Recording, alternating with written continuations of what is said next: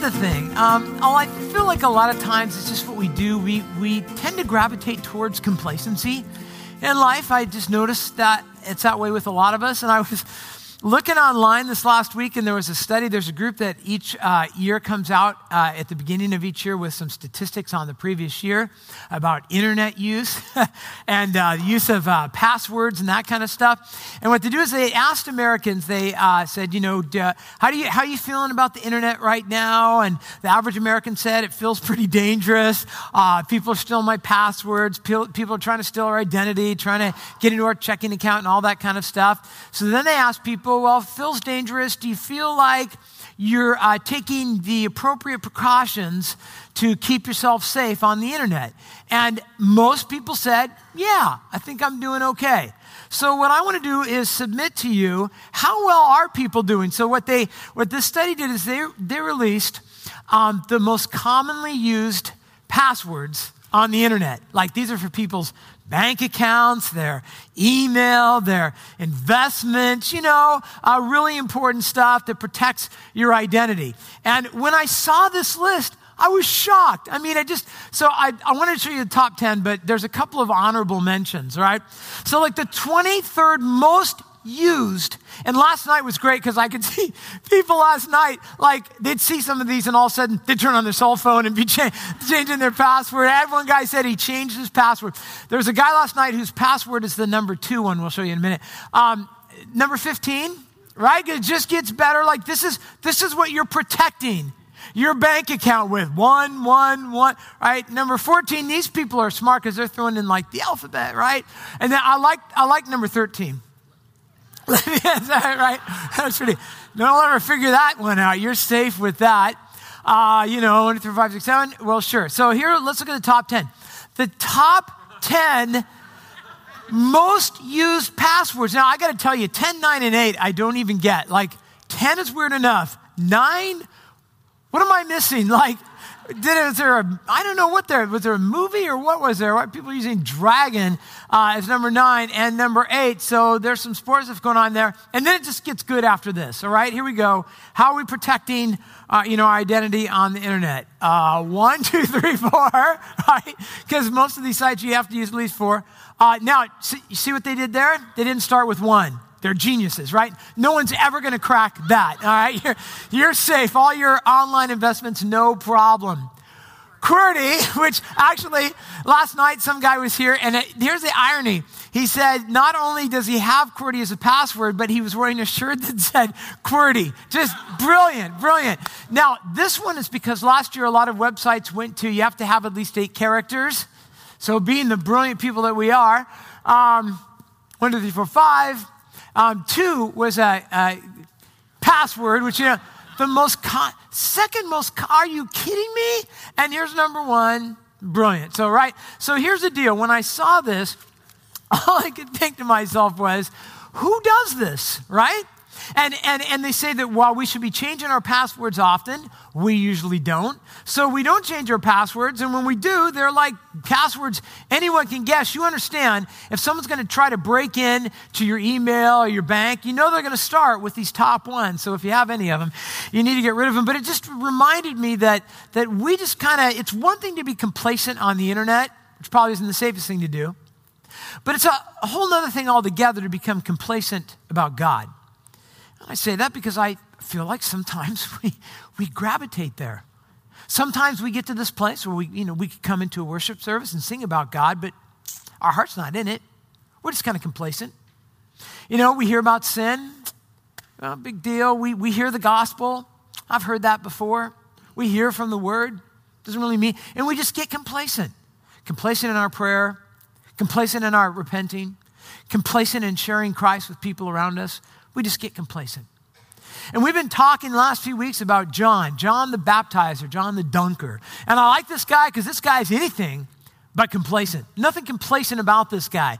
Now, you know the story. We've kind of gone through this. His, his parents, when they were old and childless and, and beyond the ability naturally to have kids, says that God sent an angel to Zechariah and said, Your wife in her old age is going to have a son, and he's going to be a great, great man. He's going to be a prophet. He's going to be the forerunner of the Messiah. And you know the story. John, John grows up. We're not really sure what happened to his parents. He grows up. He's in the wilderness. He's now, he's now 30 years old, roughly. He starts his public ministry uh, just a little bit before Jesus does. Really, one of the things to think about John, there's a lot of stuff going on with John, but John is what we would call the last Old Testament prophet. Because even though we see John in the New Testament, in terms of the period of history, when John comes on the scene, it's still, we're functioning pretty much in the Old Testament way of things. And then he's the first New Testament prophet. He's a bridge, if you will. And his ministry is to prepare hearts for Jesus, to, to, to be preaching repentance, to, to be baptizing people, to get them ready for the coming of the Messiah. We could say this his job is just to point people. He's going to point people to Jesus Christ. And today, I want to talk about why we still do that today. Why did John point people to Jesus? Why would we point people to Jesus today? Why would we say as a church that if we don't do anything else, the one thing we absolutely do is we point people to Jesus? Why would we do that as a church? Why would you do that as an individual? Why would John do it? Give you a couple reasons in our text today as we come to John or to Luke chapter 3 verse 15. And the first is this because Jesus is greater will point people to Jesus because he is greater in verse 15. And this is where we pick up the story that we left off last week. John's in the wilderness, crowds are coming to him, he's preaching the word. And it says, as, as people were in expectation, and everyone was, was questioning, they were wondering in their hearts concerning John whether he might be the Christ. So, last week when we left off the story, Everyone's talking about John. He's got the number one podcast on iTunes, right? Everyone's got the t shirt with John's face on there. You know, have you repented kind of thing. He's drawing the crowds. They're quoting him all over Twitter. He's like, he's the guy. And people are starting to wonder about this guy. They're starting to ask questions about this guy. He, now, every, every Jew back then would have known what the Old Testament taught about the Messiah often lost on us today but, but they would have they would have talked about it. They knew that god was going to send someone to save them someone to lead them someone to rescue them as a nation. But there were a lot of uh, theories about what the messiah would be like and what he would do and how he would do ministry. A lot of different ideas kind of like the church today you know, Christianity today, there's a lot of speculation about Jesus' return, right? That might be a good example. Like today, there are a lot of Christians, and, you know, when's he returning, and how's he going to return, and what's it going to be like? And there's lots of theological views. There's a, the, the pre trib and the mid trib and the post trib, and there's a whole line of like, you know, ill conceived books, and I think a movie and or two on it. And, you know, everyone's got their, there's the debates, and there's the, the, the questions and all that, and lots of books. When's Jesus coming back? We talk about it a lot. Well, back then, what they were talking about was when's Jesus coming the first time, right? When's, when's the Messiah coming? So people were starting to wonder. Because here's this guy, John, he's totally different. Unlike the spiritual leaders of his day, this, this guy's humble, right? He lives in, a, lives in a cardboard box down by the river. He eats bugs. He wears camel hair khakis, you know, and people come out to hear him and he just repent. He's yelling at them. He will repent. He's, he's not very PC, you know, not very politically correct, not very tolerant. And, and yet people are responding and crowds are coming and know, again, this makes no sense in the worldly view of things, you know, and, and the world would like tone down the gospel and tone down repenting. And John's just the opposite. And people are just coming to him in, in, in groves. In verse 16, it says this John answered. So John knew they were thinking about him. And here's what John says I baptize you with water, right? but he who is mightier than I is coming. They all knew that was the Messiah. The strap of whose sandal I am not worthy to untie. And he will baptize you with the Holy Spirit and fire. John is just saying, he knows people are talking about him. He knows people are wondering. John's just like, man, don't look at me. Don't look at me. This is John. Like, let me ask you, what would you do if you found out that all your friends and family and neighbors and church, that when you're not there, what would you think if they were talking about you? If people started to say, you know what? Everyone's talking about you, and they keep talking about how awesome you are. That probably happens to you all the time. Every time you leave a room, everyone talks about you and how awesome you are and how great you are and how incredible you are. Like, what would you do if you heard that? Would you be like, I need to go back there, you know? I gotta, like, what would you do? John knows people are talking about him. John's like, stop looking at me. Stop talking about me. You guys need to look to someone who's greater than me. John's like, man, I'm Bush League, right? Don't think about me. Wait till you meet Jesus. This guy is going to blow you away. Now, John just says, you know, you come down here, I baptize you, but all I got is water. I just got H2O, put you in the water, dunk you. It's an outside thing. Maybe you get, you know, your little smell a little better when you come up. But, but there's someone who's coming who will baptize you, not on the outside, but on the inside. He's going to baptize you from the inside out with the Holy Spirit of God. Looks like I you know, he's like, I can't do that. John says, I don't, I don't, I don't have that. I don't have the Holy Spirit like that. And we're going to discover in Luke that the Holy Spirit is kind of a big deal. Um, Luke's going to talk about the Spirit a lot. And we read in the New Testament things like, you're not a child of God until the Spirit lives in you. Um, it's the Spirit who causes you to confess that Jesus is Lord. It's the Spirit who convicts you of sin. Sometimes, if you're convicted of sin and you're feeling bad about yourself, here's the good news that's the Spirit working in you, and that's a good sign, right? That's, that's what you want. Uh, he convicts us of sin. He, he gives us a love for Jesus. He seals us for salvation. He, he gives us for, for ministry. He matures us and, and empowers us. And John says, See, I can't do that. I can't give you the Spirit, but that's what you need. So, my job, he says, is to point you to the one who can, to point you to Jesus. And here's how great this guy is. John gives us an illustration. The, the strap of his sandal I'm not even worthy to untie. So you have to understand, people are like, John is the best thing we have ever seen. They have to, John is like, we don't know anyone like John. He's an amazing man. And John goes, oh, Well, I got news for you, because I'm nothing compared to Jesus. And he gives this picture. He says, You know, if Jesus walked in here today, I'm not even worthy to get on my hands and knees and untie a sandal for him. Now, I, you know, it sounds bad enough to like get near someone's feet and touch them, but we don't even really kind of understand this. See, back then, they would wear uh, sandals that would just be straps of leather that kind of be open. Most of the roads you walk down were not paved, so your feet would get dusty, but it was way worse than that because, um, you know, it would rain and get muddy, and um, people would throw, like, they'd throw their refuse out in the road. Um, you know, when they'd empty their chamber pots, they'd just throw it out on the road. You're walking down those roads in open sandals. It's, and then there's, like, the animals. Like, it makes me think of, I like to run along the dike, and so, like, if you walk your dog along the dike, you know the rule, right? You, you take a plastic baggie, right? Looks like you know what I'm talking about, and you pick that up, right? You, you don't leave your doggy stuff on the dike so that when people come running along, they don't step in it.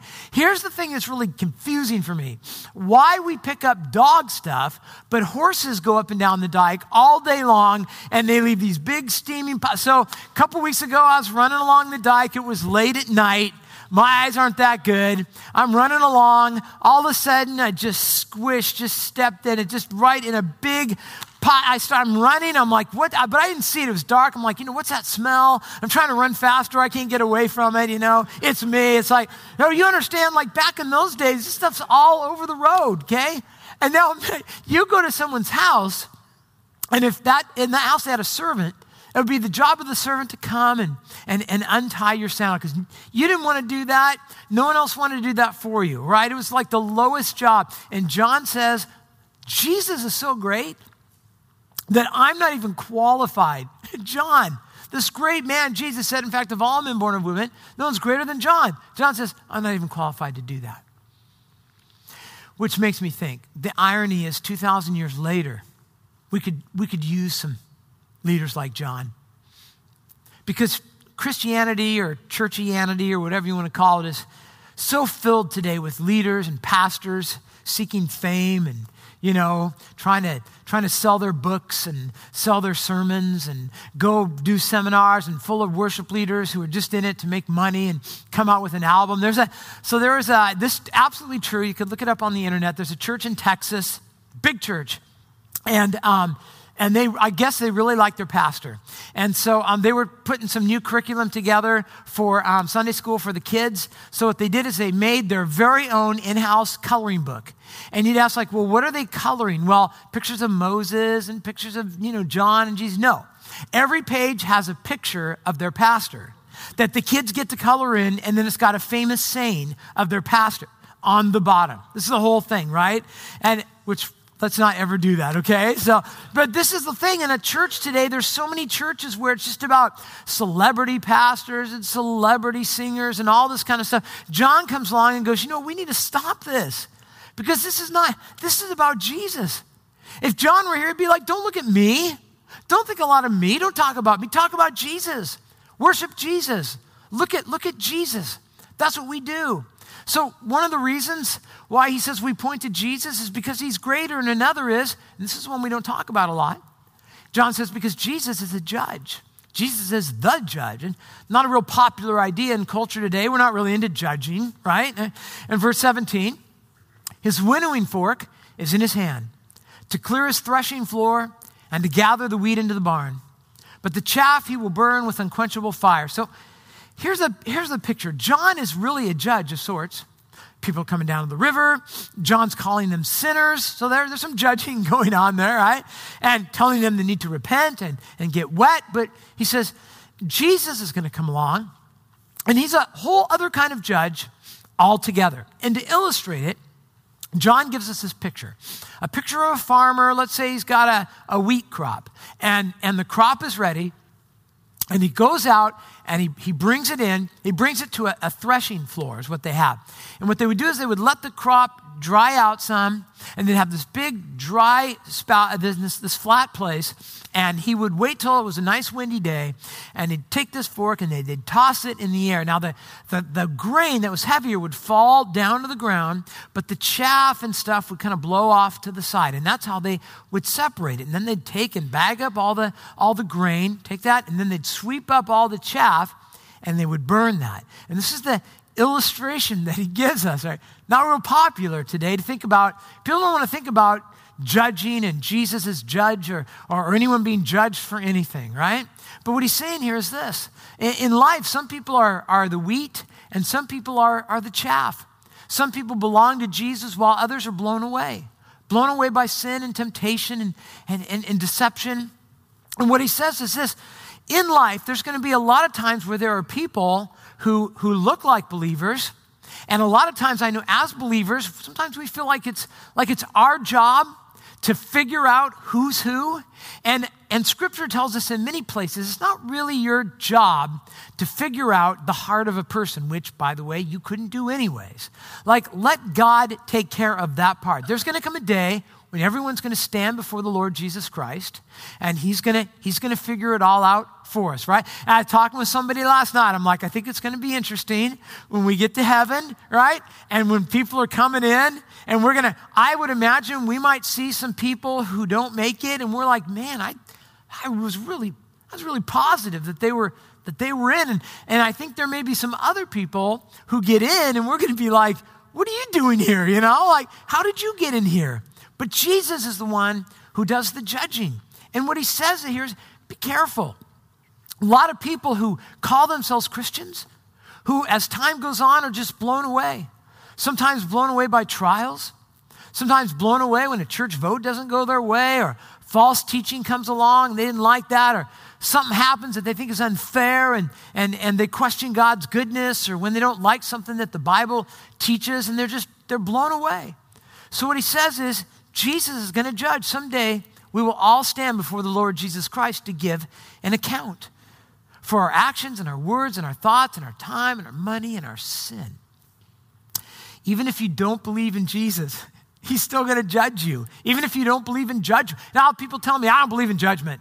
I don't believe in Jesus. Well, I, you know, you don't get a vote, all right? Jesus is going to be judged, and that's what he did. So here's the thing John's like, come on, you guys, you, you, need to, you need to understand this. And so, with many other exhortations, he was preaching. Now, watch, he was preaching good news.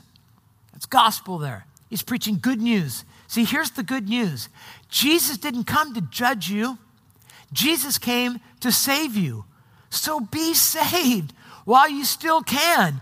He didn't come because Jesus came down and said, Man, I haven't had a good judging in a while. I'm just going to come down to earth and judge a bunch of people. He came to save, He came to forgive, He came to make us His children, right? That's why He came. That's the good news. That's what we preach, that's what we are for. Now, that's what John's saying. Jesus is going to judge. Here's a way to get out of the judgment give your life to the Lord Jesus Christ. When you give your life to Christ, and the day comes and you're off this planet and you're standing before God, and He says, Why should I let you into heaven? And you're like, actually, I'm not sure. You know, Jesus is going to come up, put his arm around you, and say, Because I died for this person, right?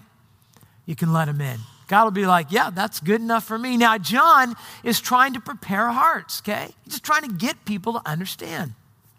In verse 19, it says, But, but Herod the Tetrarch, and now uh, Luke's just taking us ahead a little bit. He's telling us this is a preview of what's going to happen. Uh, Herod the Tetrarch, who had been reproved by him for Herodias, his brother's wife, I'll explain that in a second, for all the evil things that Herod had done, he added this to them all that he locked up John in prison and ultimately has him beheaded. Now, Herod Antipas, who we talked a little bit about last week, this is a guy, very powerful man, who uh, is is married. And historians tell us that he had a brother whose name was, was Philip, and, and his wife was named um, Herodias. And apparently, at some point, Herod and his wife were on vacation, and they spent some time with his brother Philip and his wife. Now, apparently, uh, Philip's wife, follow me here, it sounds like a soap opera. Philip's wife was uh, the niece of Herod. But while they were together, um, apparently there was some interest that sparked there. And Herod, I mean, basically what commentators will tell you is Herod wanted her body and she wanted his power, right? This is so he divorces his wife and she divorced her husband, which was unheard of. She divorced him and everyone knew what was going on. It was in the tabloids and non extra and all that stuff. And then they got married. They just flaunted it. People were like, that's wrong. That's incestuous, right? You guys are uncle and a niece, and this is wrong. And basically, their attitude was, you guys just need to get over it and, you know, don't be hating and be so intolerant. And they just went on their way. But John, John just isn't going to let it go. So, John, people come down and, you know, John would be preaching, and in the middle of a sermon, you know, he might be going, You guys need to repent. You're all sinners, you know, like Herod. Like Herod, he's a sinner, you know, that really powerful guy, which, by the way, it's kind of a dangerous thing for John to be calling Herod out because everyone know, they all know he's a nut job who was powerful and he had people put to death all the time. So he's calling out Herod, saying it's adultery, saying it's incest. You've destroyed two families. You need to repent. And when it says that he was, he reproved him here in the Greek, that indicates a continuous action. So he didn't just do it once. He did it a lot right? So, you know, Herod would be in his palace and somebody would be like, hey, I was just down listening to John at the river, man. He's just going on about you like nobody's business. And Herod would be like, oh, you know, and then like a couple days later, somebody would come, hey, I was just down, John. He's just still talking about you. A month later, still talking about you. And Herod can't take it anymore. I mean, a lot like today. You know, people today don't like it. They don't like it when you call people on that when you call them on sin. It's not politically correct, it's intolerant, it's insensitive, you're not being diverse. What I find is people, they don't care what you believe. Most people don't care what you believe as long as you keep it to yourself. If you keep it to yourself, they're, they're good with that. But as soon as you start saying, well, actually, I'm a sinner and, you know, you're a sinner and I need to repent and you need to repent, when you start calling people on their sin and, you know, when you start saying, you know, sin is a thing, it really is a thing, and God defines it and you don't get a vote, and that just ticks people off, makes them mad. Now, John could have just kept his mouth shut. He could have just continued his ministry in peace. Maybe, you know, he might have got a book deal, went on a tour, you know. Who knows? But but John just couldn't let it go. John just has to keep preaching. And, and here's, I believe, why. It's not because John hated Herod. I think it's because John cared deeply for Herod. And John just couldn't stand to sit by and watch somebody headed to judgment. So he had to speak up. We live in a society that really is trying to convince us that the opposite is true, isn't it? If you see somebody doing something you don't approve of, if you see somebody doing something that's unbiblical or whatever that is, just keep your mouth shut. That's love. Love is just tolerance. Love is just let them do it. God comes along and says, that is not love, that is hate. When you watch somebody who's destroying their lives and you know where it's heading and you don't open your mouth, how is that love? That is not love. And so John opens his mouth and says, You know what? I need to point you to, to Jesus because Jesus is judge. Come on, Herod, repent, get your life together. Here's a third reason we point to Jesus because Jesus is Savior. And we talk about this all the time. So I want you to, I want you to picture this for me if you can. picture, I showed you some pictures last week. We're at the Jordan River. It's 2,000 years ago. John is there. There's a huge crowd of people in the wilderness. He's, he's standing by the river. Preaching. And then John says, If you want to repent, I'm going to baptize you. John gets down in the river. All the sinners line up. So we know there are crowds, so there's a long line of sinners. Now, imagine that out of the brush comes Jesus, right? Like he didn't announce it, no trumpeters. He kind of sneaks in the line somewhere in the back, kind of gets in the line. And so here's John. He's down there. Somebody comes down, right? There's a big line. He's like, You're a sinner. Do you repent? Yes. Get wet, right? Sinner, repent. Sinner, repent wrong line. All right, so like Jesus comes up, he's like, dude, you're in the wrong line. What are you doing in this line? Why are you, why are you repenting when you've done nothing wrong? So notice what it says here in verse 21. And, and Luke kind of lumps the, the whole situation, the whole baptism together. Now, when all the people were baptized, and when Jesus had also been baptized, that'll happen in a minute, and he was praying, the heavens were open. So here's the question you have to ask yourself, the question theologians wrestle with. Why would Jesus get baptized? This is a baptism of repentance, and Jesus hasn't sinned. So, why would Jesus take part in a baptism of repentance for sins he's never committed? Well, a lot of different uh, theories about this. I have some in your notes. The first is this: some believe, some scholars say, and uh, by the way, these views, these are these were you know, thought up by people who are way more intelligent than I am. So, um, you know, I just kind of want you to know what some of these are, though. Some say it was an endorsement of John's ministry.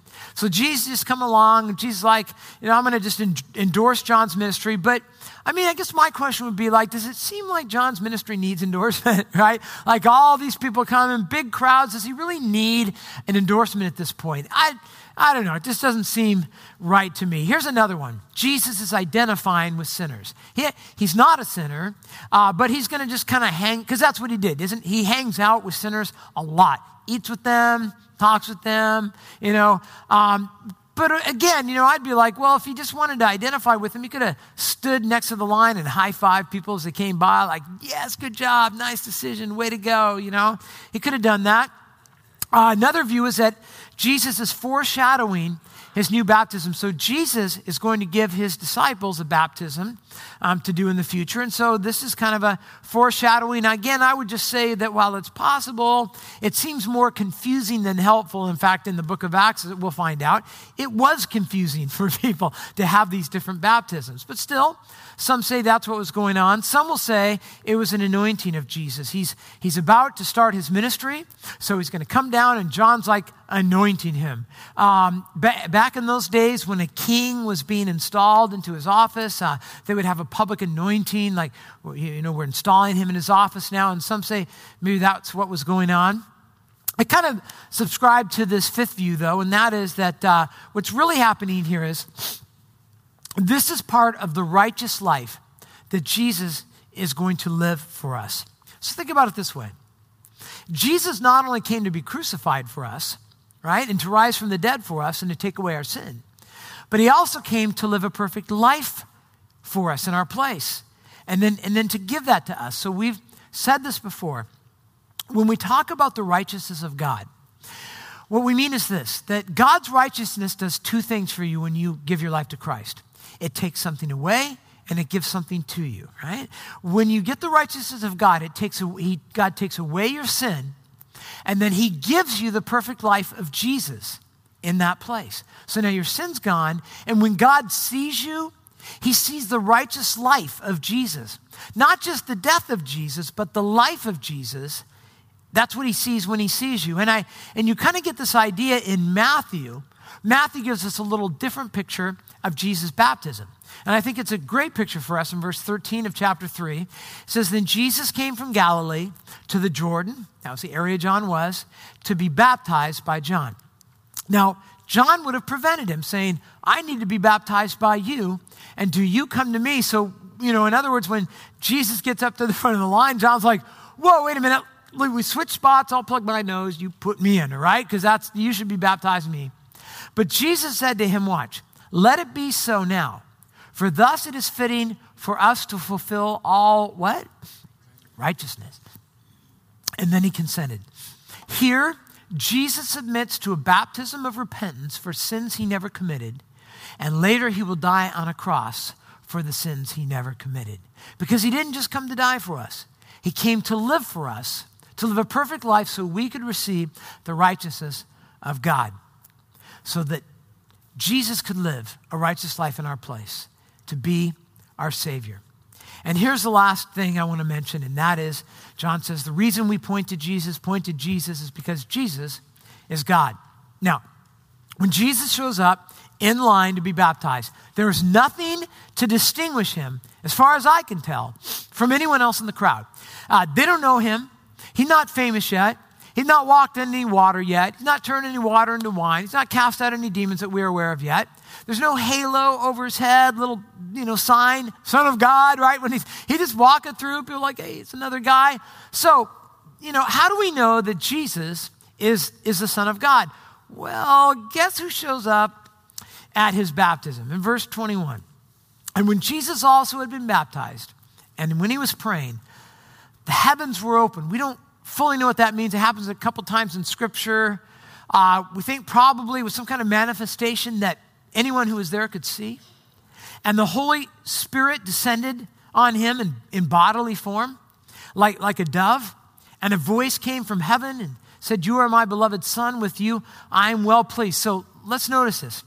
We have the whole Trinity in one place at one time. We have Jesus who is there, God in the flesh, the God man, Emmanuel.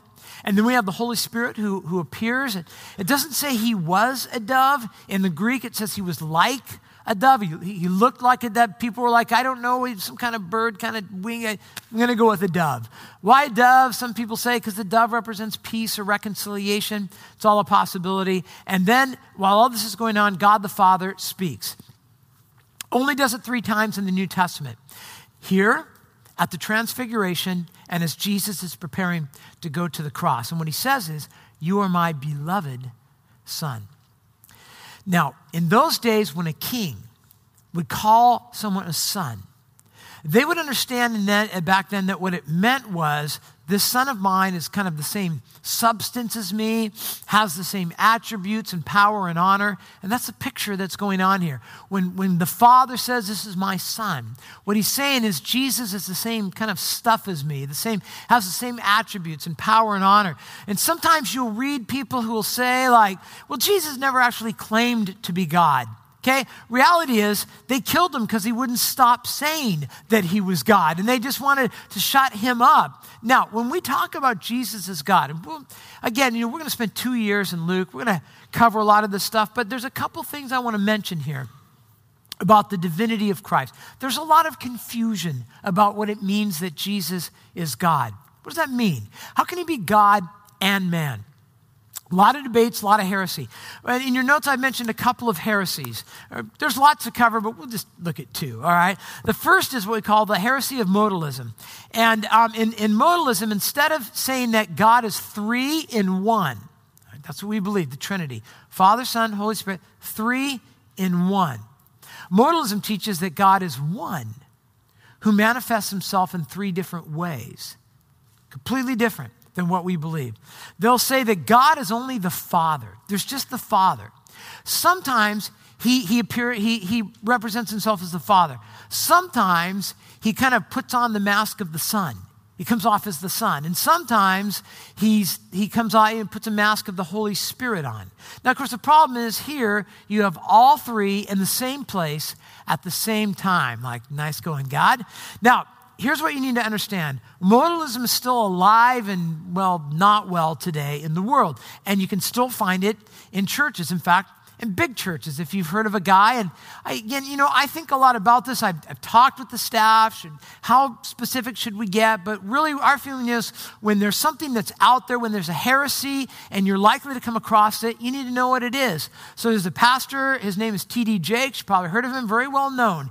He does not believe in the Trinity. He believes in modalism. He doesn't believe in the Father, Son, and the Holy Spirit. He believes that God is just one who manifests himself in three different ways. This is heresy, and it's out there today.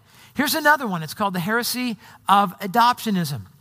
Again, kind of making a big comeback these days. Adoptionism teaches this when Jesus was born, he was only a man, no divinity in him at all. So he lived, um, they'll say, uh, he lived, say, 30 years um, up to this point. It, he wasn't eternal. He didn't live before he came to this earth, just a man. But he lived a life that was pleasing to God. Some forms of adoptionism will say at some point God gave him a little power to see how he'd handle it. And he handled it pretty good. He did good stuff with it. So God was like, I'm pleased with you, so I'm going to adopt you as my son. And so there came a point when God adopts him and makes Jesus a son or a God. And he announces it, and the Spirit enters him at this point. This is called adoptionism. Still very much out there today. Um, this is what they teach at Bethel Church in Redding. a lot of people are you know, familiar with the church, familiar with Bill Johnson, the pastor. But again, what you need to understand is they teach that Jesus was only a man and not God when he came to this earth. Now, the Bible teaches something different. The Bible says that Jesus is eternal, that he was active at creation, the first and the last, the Alpha and Omega. So, as a church, we don't believe in modalism or adoptionism. What we believe is something we call the hypostatic union. We brought this up before. The, the English word hypostatic comes from the Greek word uh, hypostasis, and that means personal. What the, what the hypostatic union teaches is this in the person of Jesus, these two natures, that is, he's fully God and fully man, are brought together in this one person. Now, I'm not great with math, but I know that when you have 100% of this and 100% of this, and you try to shove it all into one thing, it gets a little dicey. And such is the mystery, if you will, of, of this hypostatic union in Jesus. But this is why we often refer to Jesus as the God man, because that's what he is God and man without sin. As one uh, scholar put it, Jesus was fully divine, and this is where a lot of people wrestle with this. Jesus was fully divine, but when he came to dwell with us, and, and when he lived in a body like ours, he voluntarily, and this is important, he voluntarily limited his use of certain attributes at certain times. Now, if that makes sense, this is where a lot of people trip up and, you know, where a lot of debates start. Uh, but we know that Jesus voluntarily um, limited his use of certain attributes. For instance, just take one the omnipresence of God. The omnipresence of God says that God is everywhere at all times. But when Jesus came to this earth, he, for a while, voluntarily lived in a body. So now Jesus is not everywhere all the time, he is in a body. He voluntarily submitted himself while he was in that body to the Father's will. We'll see that again and again. I came to do the will of my Father. I do nothing other than the will of my Father. And he relies on the power of the Holy Spirit in exercising things like miracles. Now, in no way is his deity limited because he's fully God. Uh, during the course of his ministry, he will forgive sins as God, because only God can do that. He will work miracles in the power of God. He will speak as God. He claims equity with the Father. But here's what's really important it teaches us this that our salvation is the result of a team effort of the entire unity, right? So, uh, of the Trinity. So here's what it, here's what didn't happen. It's not like Jesus and the Father and the Spirit were having breakfast one day, right? They're just having breakfast, and like the Spirit is telling Jesus, "Hey, what are you doing today? You know, like what's up? You're, you're God, eternal." Jesus, like, you know, I've just been thinking. There's those people down there, and they're so messed up, and you know, they're struggling, and I, I I, I came up with this idea. I'm going to go down. I get this. I'm going to live with them, and then I'm going to I'm going to I'm going to die for them and rise for them. And the father's like, "Whoa, that's that's what a crazy idea." Like we should talk about that. Like we're going to watch. We'll be up here. We'll watch that happen. See, what I understand is this wasn't Jesus' pet project. This was in, in the council of the Trinity. The entire Trinity decides to seek us, to work for us, to love us. And this is what we see here already going on. They're all involved, they're all working on our behalf, not just Jesus, but, but the entire Trinity. And Luke is going to talk a lot about this. He's going to talk a lot about the Holy Spirit. He's going to talk about what it means to be spirit led. You know, sometimes when, when, and it, Some of you come from a background, maybe, maybe when the pastor, like I actually remember in high school going to a church and the pastor said, if you ever go somewhere and the pastor starts preaching about the Holy Spirit, that gets weird. People start like screaming and yelling in the church and raising their hands and rolling in the aisles and you just falling down on the stage, you know, get out of that place. And, and that for some of you, maybe that's, you know, your experience. And, but, but here's the thing, Luke's going to explain to us about the Spirit. What does it mean to be Spirit led? Some people like, that's to be spirit led means to be like Jesus. Because as we're going to see, Jesus was led by the Spirit. What does it mean to be spirit filled? It means to allow the Spirit to empower you for ministry just as the Spirit empowered Jesus. It means to, to act like Jesus, to walk like Jesus, to look like Jesus, to talk like Jesus, to be led as Jesus was led. We'll talk a lot about that in this series, but I want to just wrap it up with this big idea. So, John is just saying this to us. We need to point people to Jesus. Maybe I should point that way. We need to point people to Jesus, right? And here's where I think it all comes together for us. I would ask you this question Would you say right now that your life is primarily about you or Jesus? Would you say that your relationships are primarily about you or Jesus? When you're with other people, is it about, like, you know, love me and make me feel good about myself and serve me and do what I want? Or are your relationships about pointing people to the Savior? Look to Jesus, follow Jesus, right? Is your marriage, is your marriage pretty much about you, me, me, me, me? Or in your marriage, is it about Jesus? Is it about looking for ways to point your mate, your husband, your wife to Jesus, to glorify Jesus, to worship Jesus, to love Jesus? For those of you who are parents, what would you say? Is your relationship with your kids? What's it about? Is it about pointing them to Jesus? What about the people that you work with? What about your friends? What about, what about your grow group, right? When you're with your grow group, what's the point of your grow group? Is it like about eating? Uh, sometimes ours looks like that, but is it about eating or is it about hanging out or is it about, is it like, no, I want everyone in my group to know Jesus and love Jesus, so I'm going to point him to Jesus.